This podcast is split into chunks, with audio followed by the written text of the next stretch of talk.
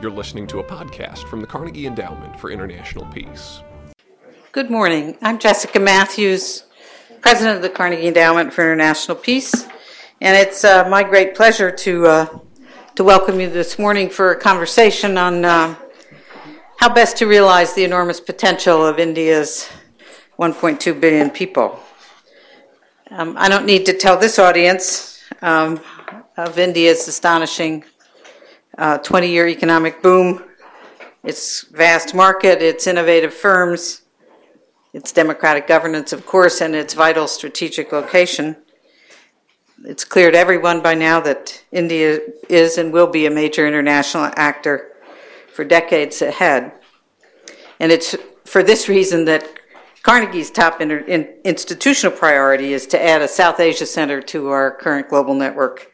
And I'm hoping that a year from now, New Delhi will join those cities in that in our network.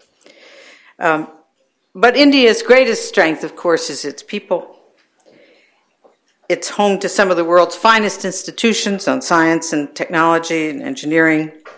It produces great entrepreneurs. Its people, its workers, are in demand at home and abroad. And it has made major strides in the recent decades in increasing literacy and in reducing poverty. But huge challenges, of course, remain so that all of its citizens can thrive in the global economy. Here to tackle the question of how the United States and India, with their shared commitment to higher education and to entrepreneurship, can work together to realize that full potential and to make both countries more competitive and more prosperous. We're very fortunate to have Minister Kapil Sibal, who, among his other responsibilities, oversees India's efforts to build its human capital. He was first elected to Parliament in 1998 and today serves as India's Minister of Human Resource Development, where he has worked tirelessly to ensure that all Indian children have access to a free elementary education. And, of course, further to strengthen access to secondary and vocational education to complement India's world-class science and technology programs. After Minister Sipal's remarks, we will hear brief comments from Arvind Pasad, Director General of the Federation of Indian Chambers of Commerce and Industry, India's oldest and largest business organization. And then we'll return to the Minister for Q&A from all of you. We're delighted to welcome these two distinguished leaders with us today and looking forward to what I think will be both an enlightening and important conversation. Minister Sibal, thank you. Sorry. Thank you, Jessica. Good morning to you all. We've made fantastic progress in the last 20 years. We've made enormous strides. Our growth rates, considering the downturn in the global economy, are pretty impressive. But as I try and go to sleep at night, I get worried as to how I'm going to meet the challenges of the 21st century, how India is going to deal with the enormity of issues that confront us.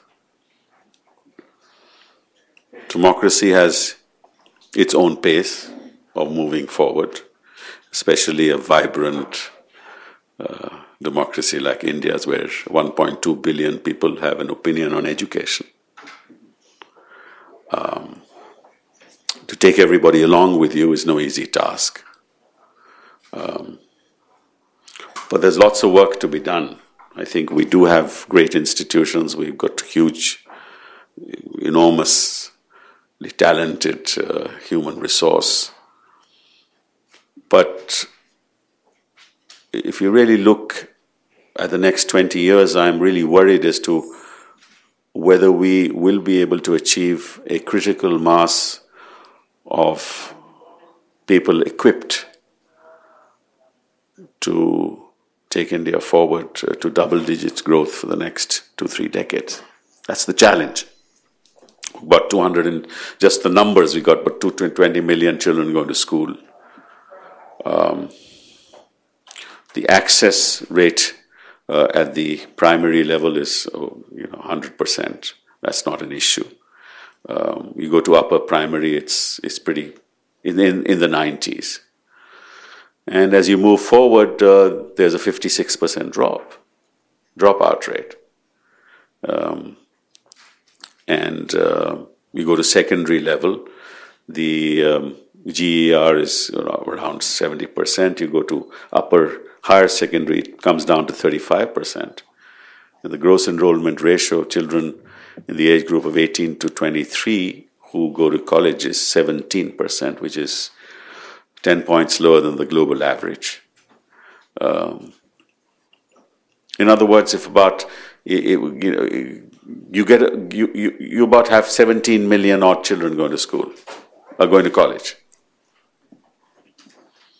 And it's unacceptable in a country where over 200 million children go to school. So we have at the high-end quality institutions. But the nation's wealth is created through the university system, so you need a critical mass of people going into university. That's true of all developed countries where the range is between 40% to 70%, maybe even 35% to 70%. So the one big challenge that I face as Minister for Human Resource Development is how to ensure that enough people go to college to create that critical mass in the university system. What that requires is to, by 2020, my target is to increase the gross enrollment ratio from 17 to 30%. So if 17 odd million children go to college, the number would be 45 million by 2020, which means an increase of about 30 million. If 604 universities serve 17 million kids, and 35,000 colleges serve 17 million kids, for another 30 million, I'll need another 800 universities in the next 10 years, and I'll need another 40,000, 50,000 colleges. That's the scale of the challenge.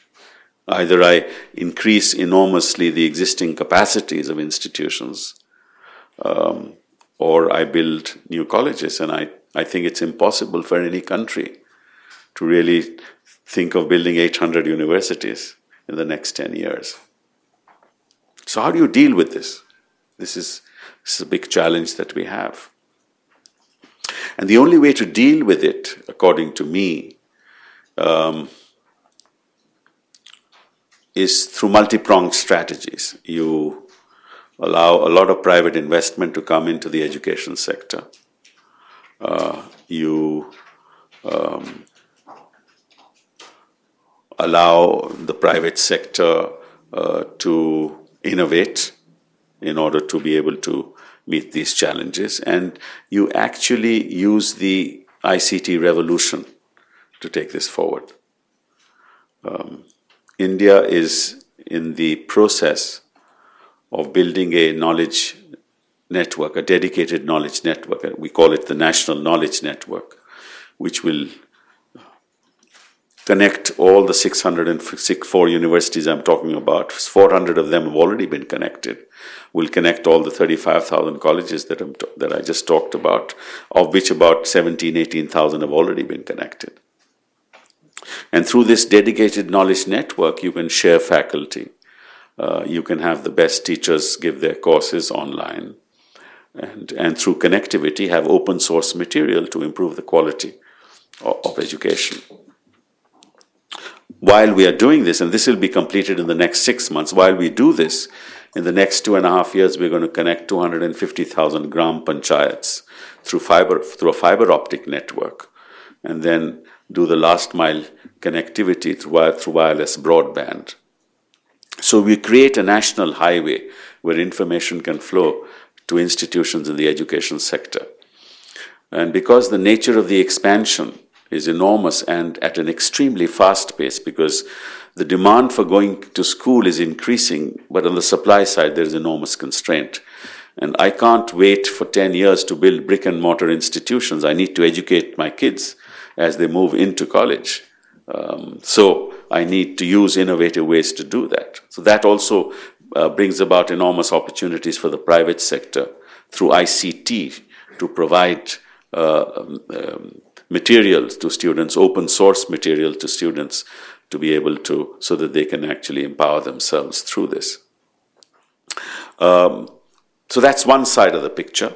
The IIT system itself is producing about 1,100 open courses, which are at the moment in the process of being accessed by these students. And therefore, we are expanding the communication sector in a big way, because we believe that in the absence of connectivity between the communication technologies and education, we're not going to be able to reach there. But having said that, you're talking about over 220 million children who go to school. So you take care of 40-odd million, 45 million kids who may go to college. What about the balance? You have another 150 to deal with. Now, that requires opportunities for them to skill themselves, because they are not going to reach college or go to university. They're not going to go for a medical degree or an engineering degree, which are very popular degrees in India. So they need to be skilled. And there again, there is this enormous challenge, because while India moves forward at a pace of 6 to 7% in the worst of times, and hopefully this will reach double digit in the best of times, there is obviously enormous demand in the market for skilled people, but there is not enough supply of skilled people. So how do you then use the demographics in India to your advantage by skilling these people?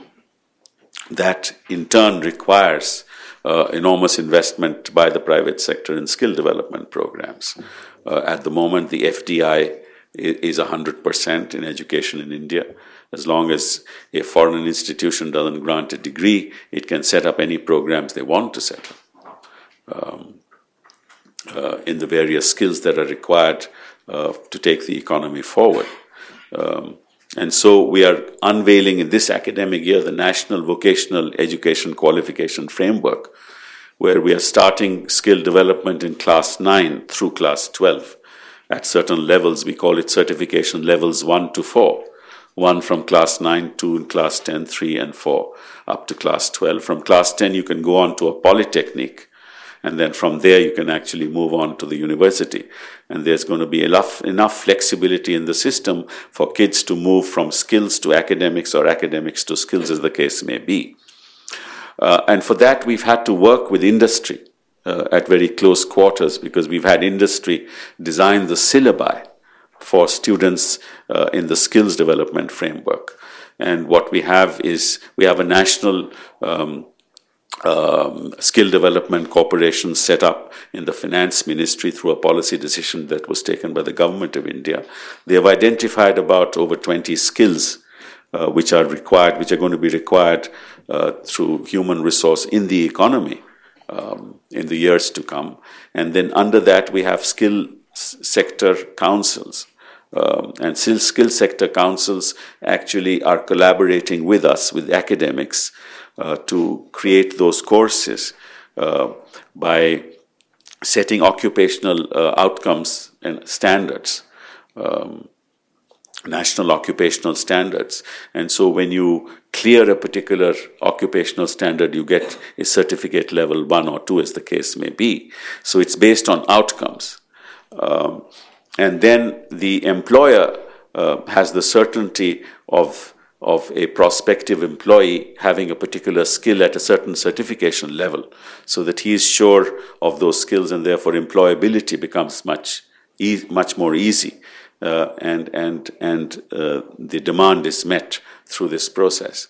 And as we move up, we're going to empower the polytechnics, and we're going to have a BSc program in skill development, so BSc vocational, so that even in the universities, vocation. Because, of course, this is not an easy task, because in the past, the kids who did not or were not outstanding would go into vocational studies, so their acceptance in society is relatively low as compared to those who actually take a professional qualification in the university system. So we need to change the mindset of the community. And they have to accept the fact that people who are skilled are as important to civil society as those who take on professional courses and a career at a later point in time. So that's a challenge which I'm sure we'll be able to meet, because when these kids get absorbed in industry and get a good salary, automatically civil society will start accepting these particular courses. The challenge, therefore, is a quality orientation to ensure that these national occupational standards are followed. But again, the challenge here again is, where do we have the faculty? Both in terms of the expansion in the higher education sector and expansion in the skill development sector, there is an enormous paucity of faculty. Where do we get the faculty from? And there again, we need to use the ICT network in order to access faculty till such time as we are able to bring faculty on board through regular through regular recruitment processes. This applies to higher education as well. We are simultaneously working with very, very frugal innovations and technologies to be able to reach these goals. One of the things we've been able to do is launching of a tablet called the Akash. The Akash is a tablet with the cost of which is around hopefully $35, and it has a capacitive screen, a processor with about 800 megahertz capacity, and all kinds of software applications which are inbuilt in the Akash. As I talk to you, the design and the technology will be frozen this month. And now we need to start looking at manufacturers from all over the world to be able to manufacture this tablet. And if I'm able to supply these tablets to kids in higher education, then the tablet becomes the platform, a very accessible, affordable platform for all kinds of educational material that the child can receive on this tablet. So, in a sense, there's no one-size-fit-all solution. But of course, I think the revolution in technology is going to change the way we find these solutions. We have now cloud computing, which we're embracing. We've set up data centers in India where because one of the big problems in any skill development program and in higher education is that each institution needs to invest a lot of money for all kinds of hardware and software in order to be able to teach its children. But with these data centers that are being set up through public-private partnerships, what we're doing is we allow a private entrepreneur to set up a data center. He sets up a data center for the public sector and for the private sector. Anybody who wants to have data stored at a particular place, and this data then can serve certain regions of India. So what ideally happens is you have a data center, all the investments are made by the private sector. The government only gives him space. He invests the refrigeration facilities, he invests in the hardware for storage of data, he invests in the skilled workforce. And what he does then is he provides that data to anybody who needs it in the region. And what he does is he charges a small rental for it. So each university and each educational institution doesn't have to replicate storage of data. So it saves them a lot of investment, right? And it can access whatever kinds of data it wishes to access on a small rental, and it can access what it wants to access. So that gives enormous flexibility to the student community at a very low cost to be able to access course materials and other stuff that they wish to use in the course of their education and to empower themselves. And again, if you want through skill development, the classical way for developing skills is to have an industry set up a center where the machines are located and the children actually go and try out on the machines, which is part of their skill development program. Whereas that needs to be done now through technology, we can simulate all that. You have simulations for those who want to fly airplanes. You can't have airplanes to be given to them to take a chance on the flight. You have simulators who allow kids to get experienced in flying an airplane. Similarly, through simulation programs, a lot of these machines can be worked on by students no matter where they are located. And this can be part of the data center. So a lot of the skill development can take place through this process. So in other words, you have to work at different levels to be able to, get an appropriately holistic solution as India moves forward into the 21st century. It's not an easy task. It's a monumental task. But what it tells you is that there are enormous opportunities out there for the market to find solutions to very, very unique problems which only a country like India faces. I mean, I'll just give you just a taste of some of these issues. We have about 18 scheduled languages in India. In other words, if I go to the state of Tamil Nadu, I don't understand their local language, and most children understand their own mother tongue. They don't necessarily are familiar with Hindi in any substantive way. So if you want to give them course material, it has to be in their language. It can't possibly be in English because there's no way that they will be able to understand it and access it. And so if you have 18 such scheduled languages, the courseware in all the states will have to be in the local language. Apart from the fact that these are the scheduled languages, there are about 2,500 dialects that are spoken across. And a lot of these people speak different dialects. How do you then develop software to be able to translate all this stuff into the language of the user? You need a lot of technology solutions for that. So what I'm trying to say is that whereas the classical way of moving forward is to set up institutions, to get teachers into classrooms and have teachers teach the children, I don't think that we can do that in the 21st century.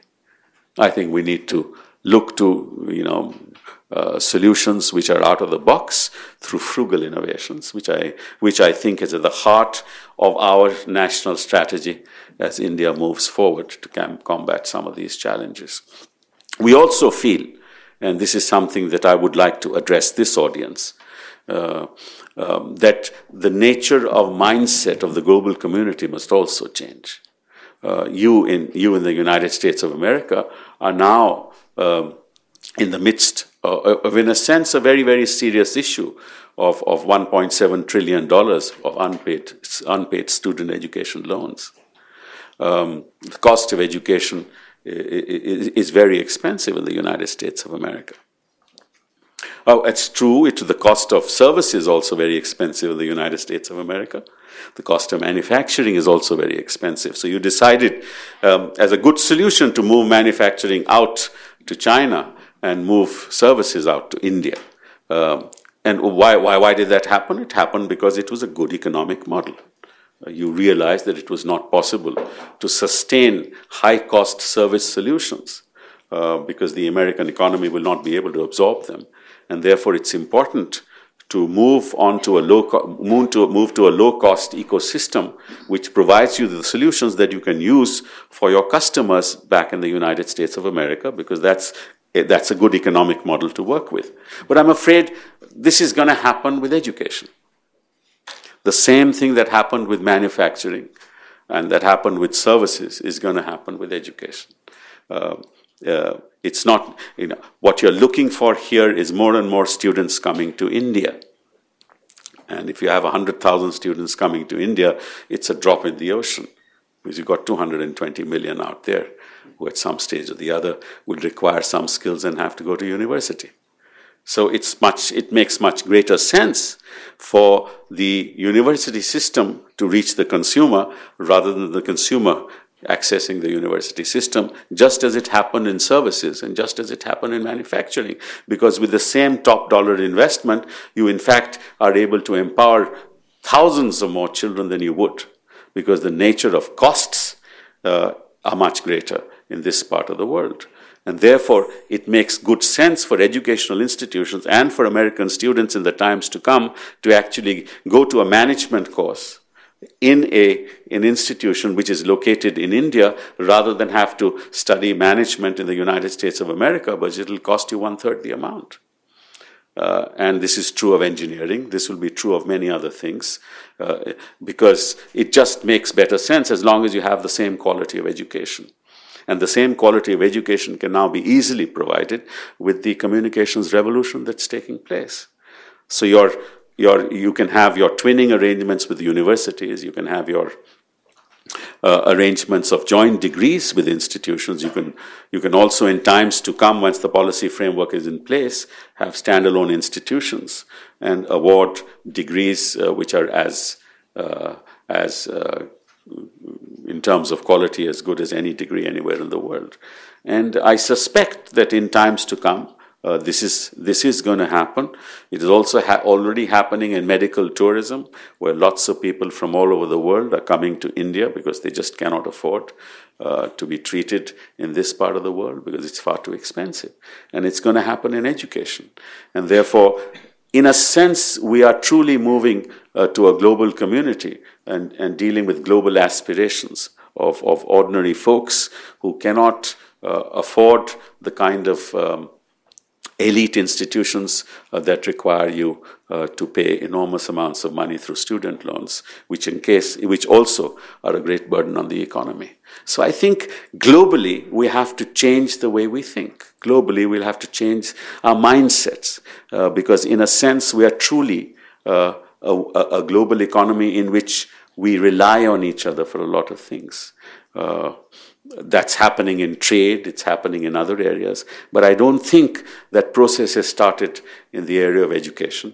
And the thought I want to put to you for consideration is the time has come for educational institutions to think somewhat differently.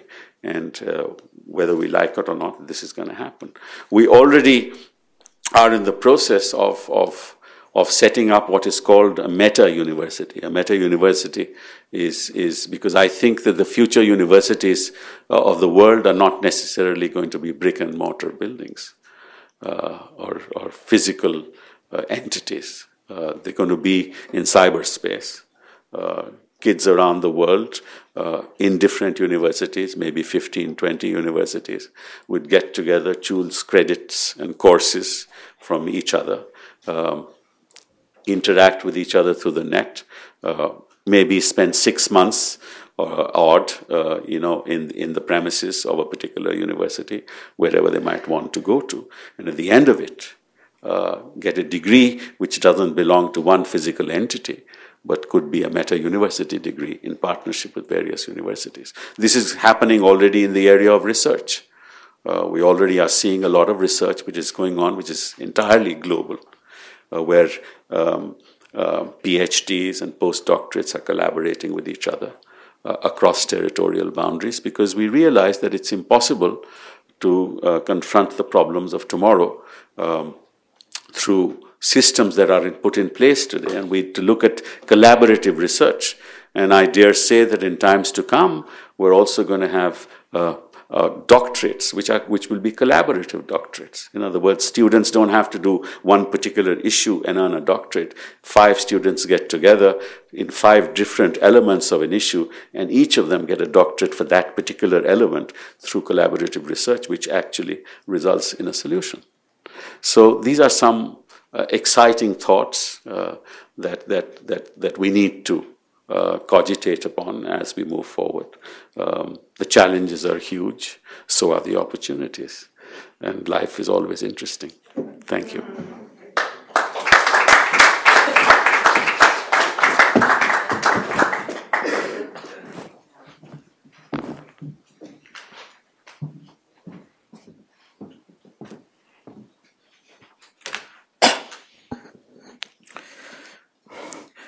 Honorable Human Resource Development Minister, Mr. Kapil Sibal, President, Carnegie Endowment, Jessica T. Matthews, Secretary, Higher Education, Government of India, Mr. Ashok Thakur, members of Indian Higher Education Delegation, ladies and gentlemen, I am indeed honored to share the stage with Honorable Minister, Mr. Kapil Sibal.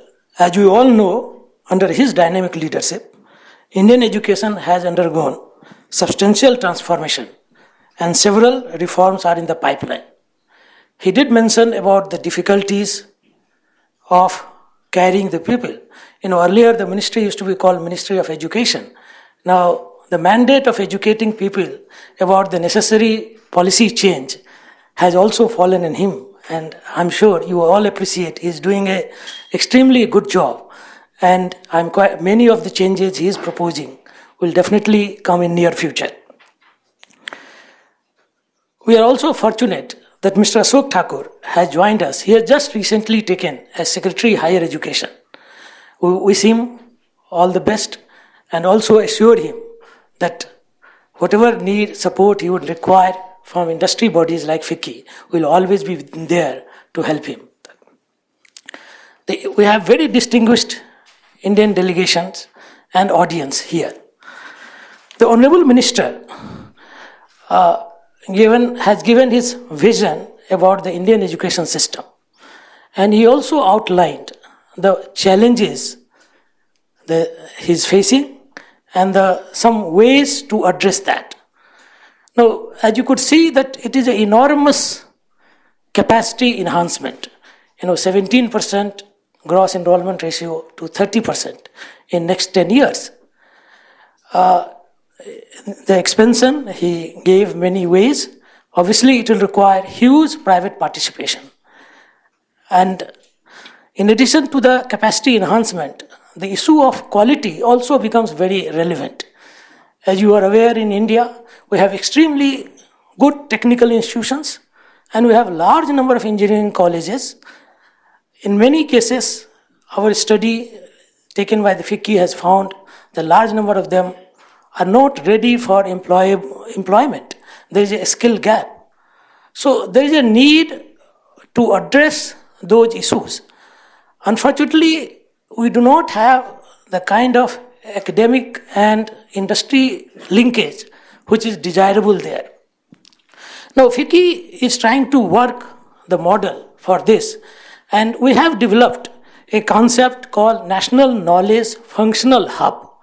We are will set up the 5 hub this year.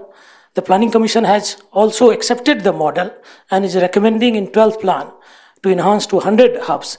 The concept is that in different regions, the premium academic institution and premium industry will combine together and will form the hub. And this hub will link as spokes to different local academic institutions and industries, and which will provide the necessary technical and quality support to the local institutions and also to the local industries. So the premium industry and premium institutions form the hub, and in the spoke model, they combine with local industries and local academic institutions to develop the linkage with industries at all levels. This year, we'll be focusing on the capital goods market, capital goods industry. Because as you are aware, that the top engineering students or technical institutions, generally the students go for service sectors. In the manufacturing, most of the students who come for the manufacturing job come from tier 2, tier 3 engineering colleges. So these are the engineering colleges which requires, or technical institutions who requires focused linkage with industry to develop the internship, their capabilities, functional capabilities to meet the skill gap. The knowledge hub, once the model is developed, It can be scaled up. The foreign universities and the top industries can also combine with the hub to bring the best practices around the world for the linkages between the industry and the academic institutions. The challenge, second stage of challenge, the Honorable Minister mentioned that even if you succeed in providing for the higher education for 30%, you are still left with a large number of people who needs a skill to economically participate in the economic activities, productively participate in the economic activities. And skill development, focus on skill development is the right thrust. As he developed, explained the model, the difficulties in India right now is the lack of flexibility where the students or the persons can move from skills to the education, because to begin with, students or people don't want to go to their skill in the early stage, because for our social consideration, for academic, they want to have the best education possible.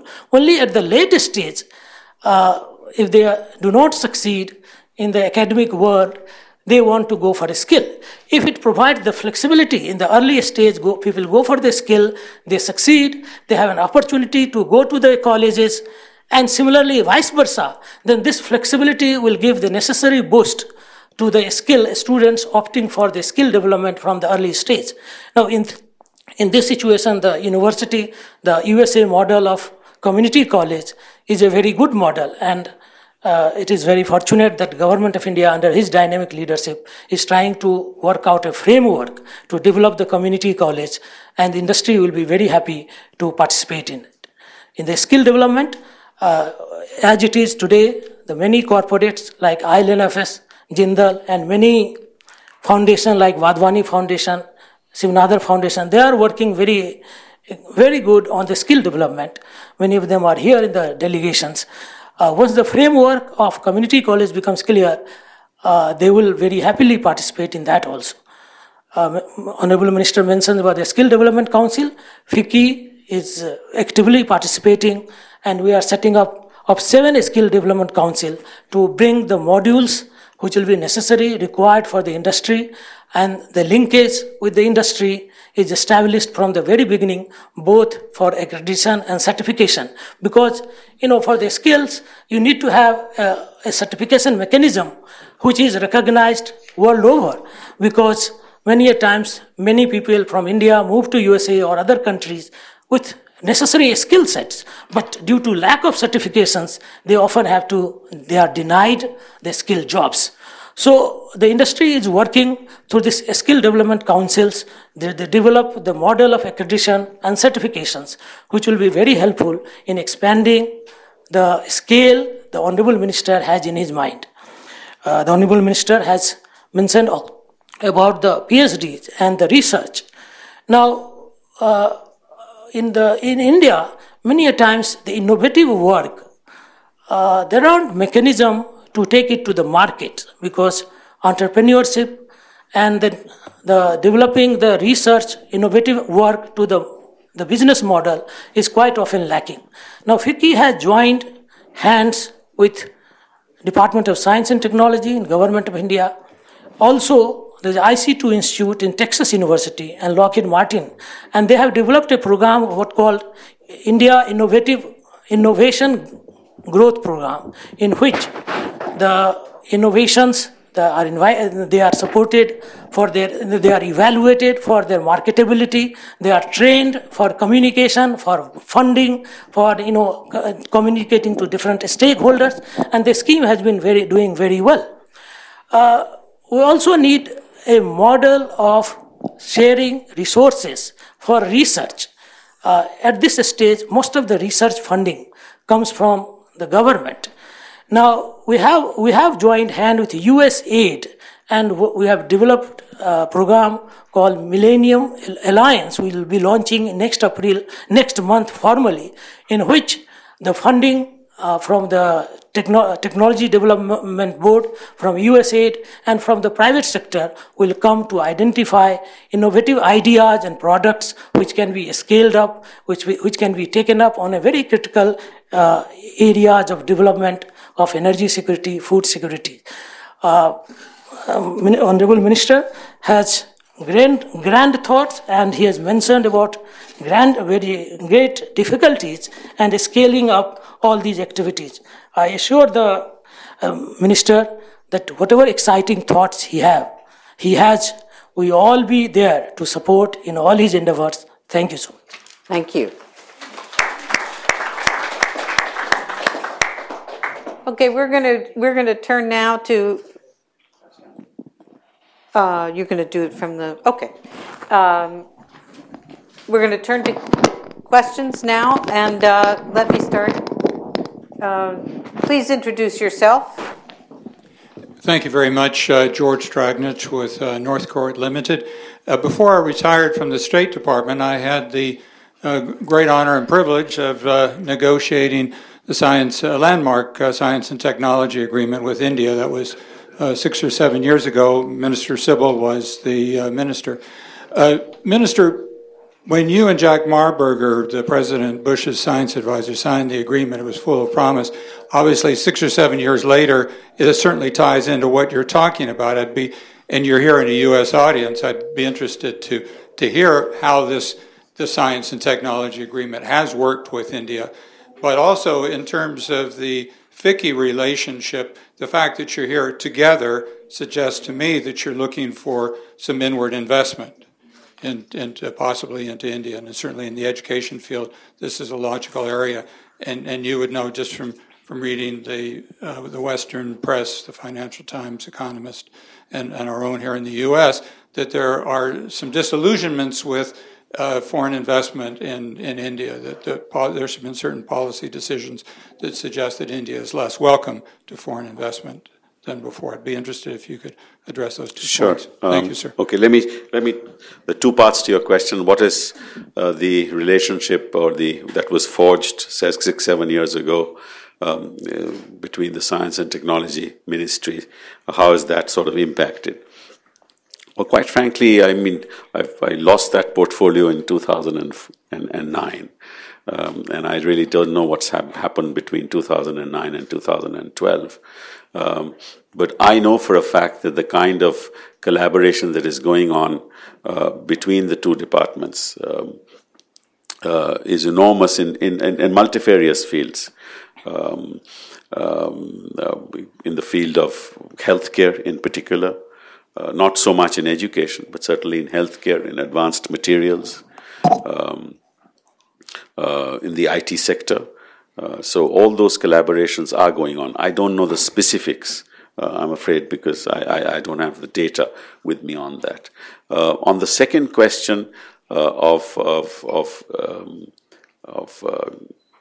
encouraging private investment to come to India, I don't understand why people have the impression that foreign investment is unwelcome in India, and there is no reason for that impression to have been created.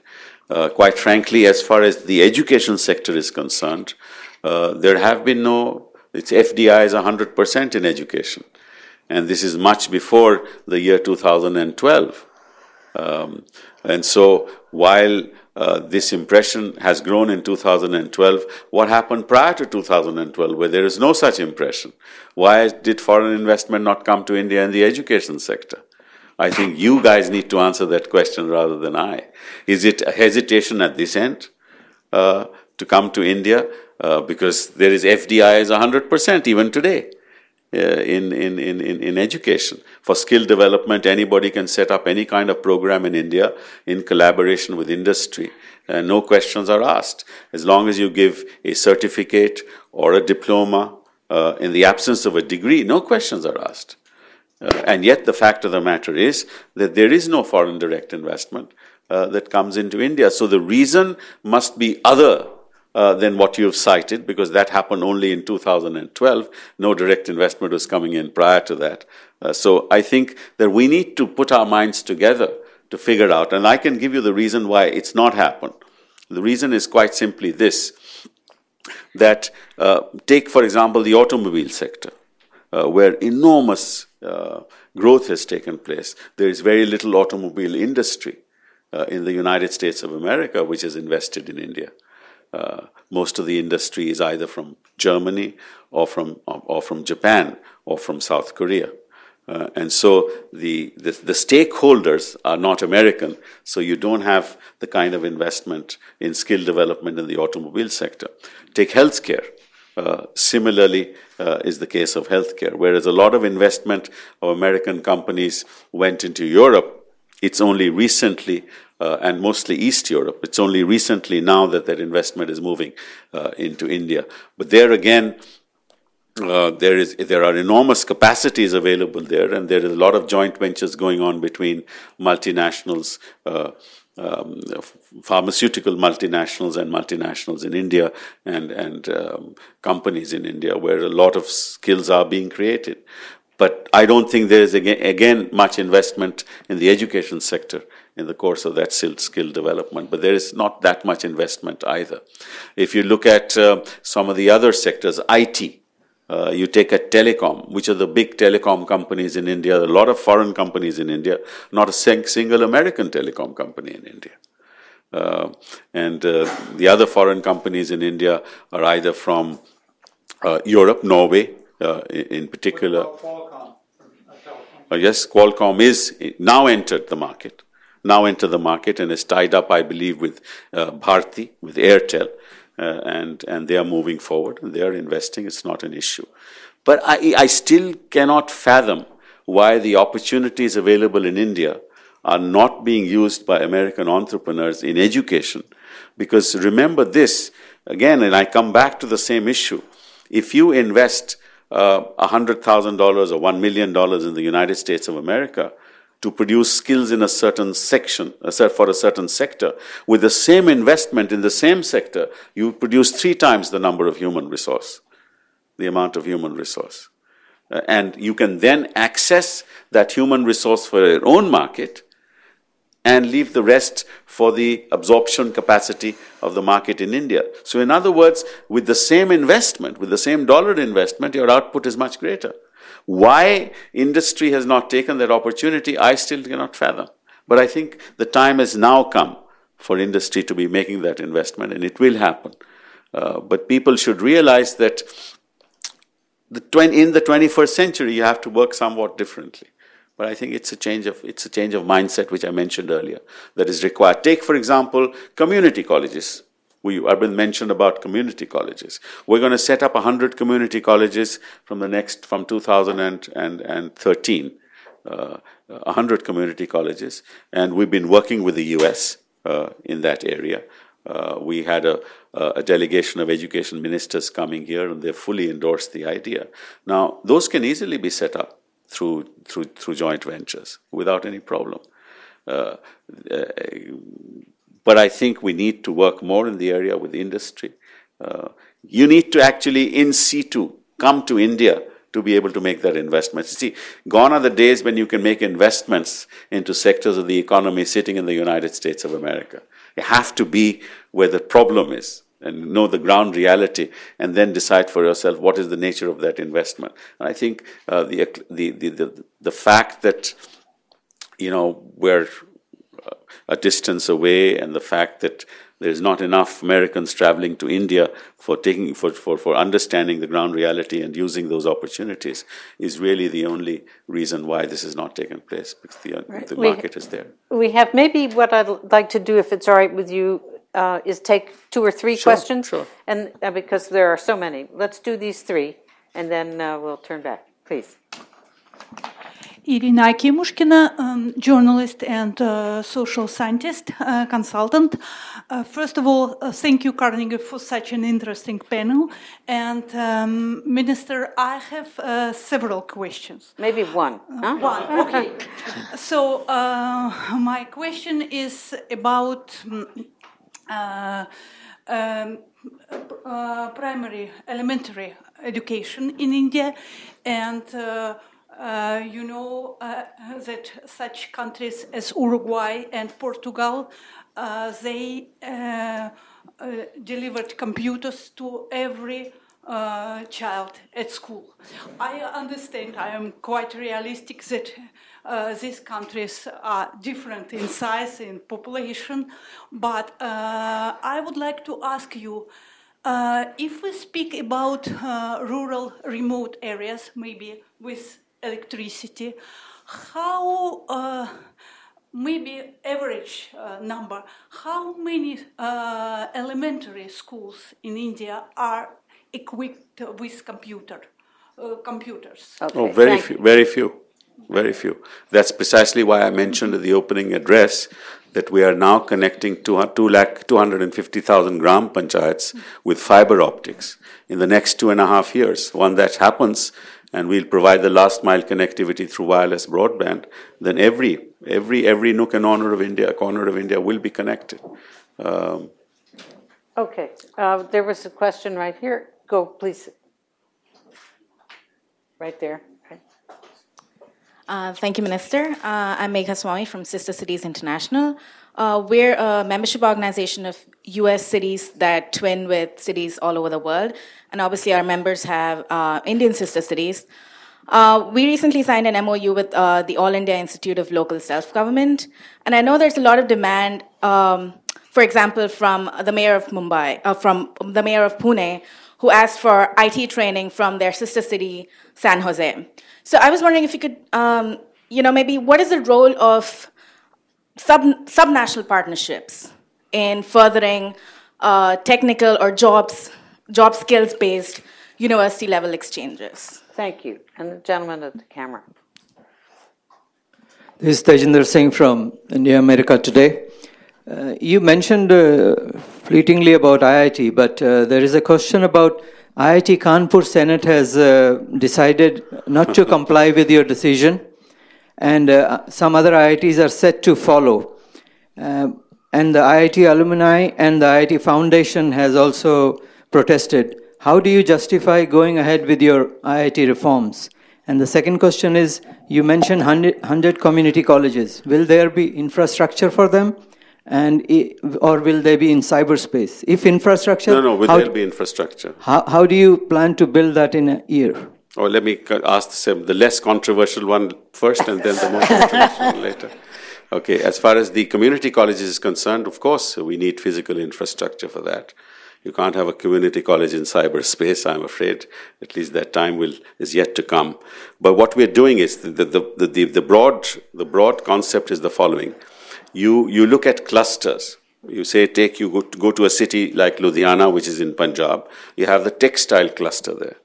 So a lot of thousands and thousands, hundreds of thousands of textile workers work in that city. Now, their children are obviously familiar because their parents are working in the textile industry. And so the schools around that cluster should start teaching skills in the textile sector.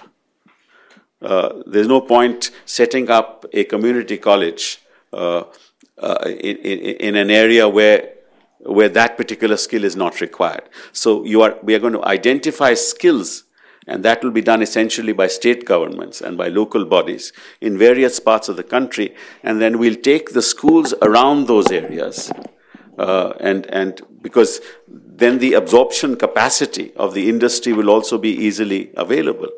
So the admissions will be of students who are working in the textile, who are working around the textile sector, so that the capacity, the increasing capacity of the textile sector can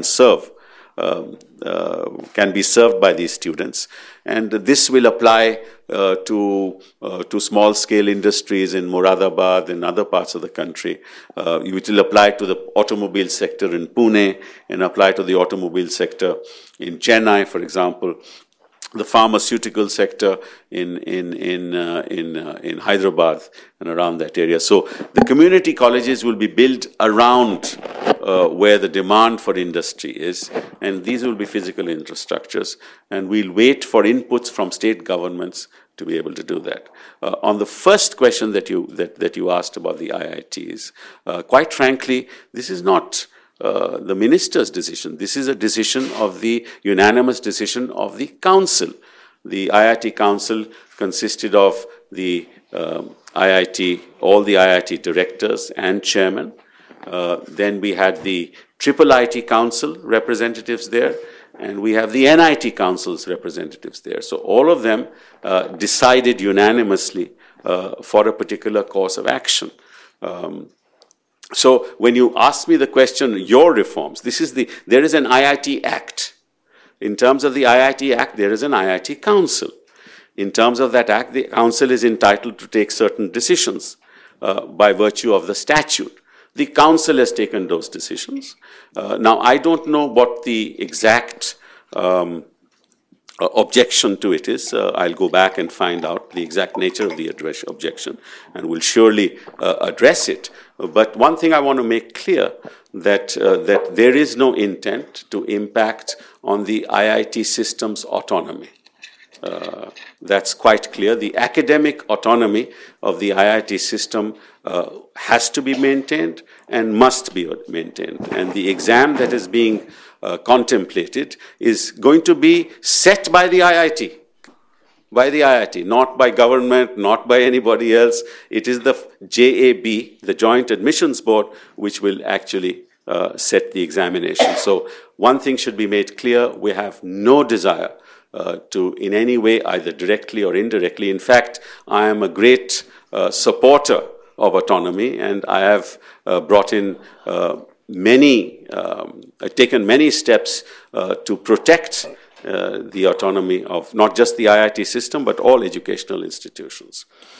One second, sir. Don't be in a hurry. Okay, so that's on the other thing that needs to be addressed is children in India. Take the United States of America. Okay, there is one SAT exam in the United States. Okay, Harvard doesn't have a separate admission test. Stanford doesn't have a separate admission test. Right? No other university has a separate admission test. You have an SAT exam, and then you have the school exams, and the university decides by looking at those results as to which student to admit and who not to admit. Right? Take the United Kingdom. You have the A-levels, right? There is no separate exam for Oxford. There is no separate exam for Cambridge. And there is no separate exam in any university. You have the A-levels, and the A-levels are then taken into account for the admission process, right? In India, children have to sit for 30 different exams. Each child has to look for a university or a college and say, look, he has to sit for 30, 35 exams, which means he has to submit about 30, 35 applications. He has to file security deposits for all those applications. And the mere mental stress and torture of having to go to 30, 35, 40 exams, I think it's something that's not fair to the parents as well as to the children, right? And then the other thing is that the school system must be accorded its integrity. The Class 12 board is a very important milestone in the life of a child, and how he does in the Class 12 board is exceptionally important. And I think that any process of admission should take that into account, right? So these are our objectives. But if someone says that, look, the autonomy of the IIT is being jeopardized, I would respectfully beg to differ. But if I am enlightened more on how it is jeopardized, I'm always, open to be further empowered. And of course, if someone says that the school system is irrelevant. I again would beg to differ, and we can certainly have a discourse on that. But let me tell you again, this is nothing to do with government. It is something that the IIT Council under the statute decided, which is a council consisting of the directors of all the IIT system. That's it. No. That's it. There are so many questions. Let me try to give others a chance. I think I've answered as fully as I could your question. Sir, can I ask you please to follow up afterwards? There's a lady back here and also over here. Right? You have a very demanding job, and none of us in America can even imagine the scale. So, we wish you luck in what you're doing. This builds a little bit on the question about the 12th grade exam, and it sort of goes a little bit lower, though. What are you thinking in terms of some kind of national benchmark, either in primary school? How does that relate to middle school and high school, since they're not necessarily under federal control? And what are you thinking about middle school and high school closing the enrollment gap? What's your strategy around that? Well, it's recently we passed what is called the Right to Education Act, which is a constitutional guarantee for all children in India to receive free elementary education. In the act itself, we say that the teacher must be more integrated with the progress of the child through comprehensive and continuous evaluation. So the child must be evaluated not just for his capability of understanding a text, but evaluated in a holistic manner. What are his communication skills? How is he developing as a personality? What are his interests? Because we're in a federal structure, we can't possibly have one examination system, to determine the quality of education that is imparted. And each state has its separate board, which looks at all these things. So under the Right to Education Act, the child is to be assessed on several at several levels. And that assessment has to be left to the school system itself. We don't interfere in that process, and we should not, because the federal government, the Union of India, has no right to interfere. Education is in the concurrent list over which both the state and the government. We can set standards. We can say, look, a teacher who teaches in school, whether it's primary or upper primary, must have a B.Ed qualification or a D.Ed qualification. We can set the qualification standards. We can't do more than that. The recruitment has to take place at the state level and at the local level. We can't have anything. We don't have anything to do with that. So we try and control quality by delineating the contours of education and by checking on the quality of teaching and the quality of teachers by saying that they should have a minimum degree. Other than that, there is no way to control it. But of course, as you move out of elementary education, you have the 10th board examination under some systems. The CBSE has abolished it or made it optional. And then, of course, you have the final 12th board exam, which was the subject matter of his question as well. And that's a 12th board exam which is conducted by states. Every state conducts a 12th board exam, and those which are affiliated with the CBSE system, the CBSE, the Council for the Board of Secondary Education, conducts an exam, and those exam results are then taken into account for admissions into the university system. That's the nature of how we deal with this issue. But the union government cannot be setting standards for state governments for awarding, deciding on the quality. Though we want to improve quality through different ways, we are trying to, for example, have a core curriculum for science, which all state boards have accepted. So now everybody teaches through the core curriculum, but the nature of teaching is decentralized. It has to be decided at the school level. How you teach that core curriculum, you have to decide. But the core curriculum is the basis of teaching in all boards now. We're going to do that with commerce, and we will do that with arts as well at a later point in time, so that there is a definite standard on the basis of which children actually sit for the Class 12 board. Hopefully I'm afraid we have just one more, and that, please. Hi, I really enjoyed your presentation. I'm wondering, in the case of agricultural education, if that's going to be integrated in your strategy in terms of knowledge management, yes, research in science and technology? Well, absolutely. Agriculture, because as you know, most of India is rural, and lots of people live in the rural areas, and two-thirds are doing agriculture. And so agriculture should be part of the skill framework that I was talking about. Not just agriculture, fisheries, fishermen, small-scale sector. And then you tie into even adult education. We have a national adult education program in which we're trying to empower about 70 million adults, of which 60 million will be women. And we have these adult education centers where we give them vocational training.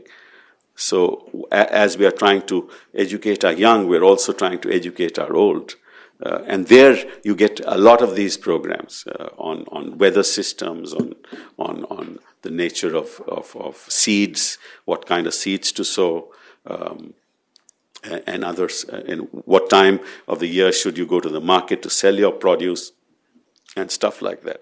And a lot of this information will be actually accessed by individuals on the mobile phone. We want to make the mobile phone not an instrument of communication, but an instrument of empowerment.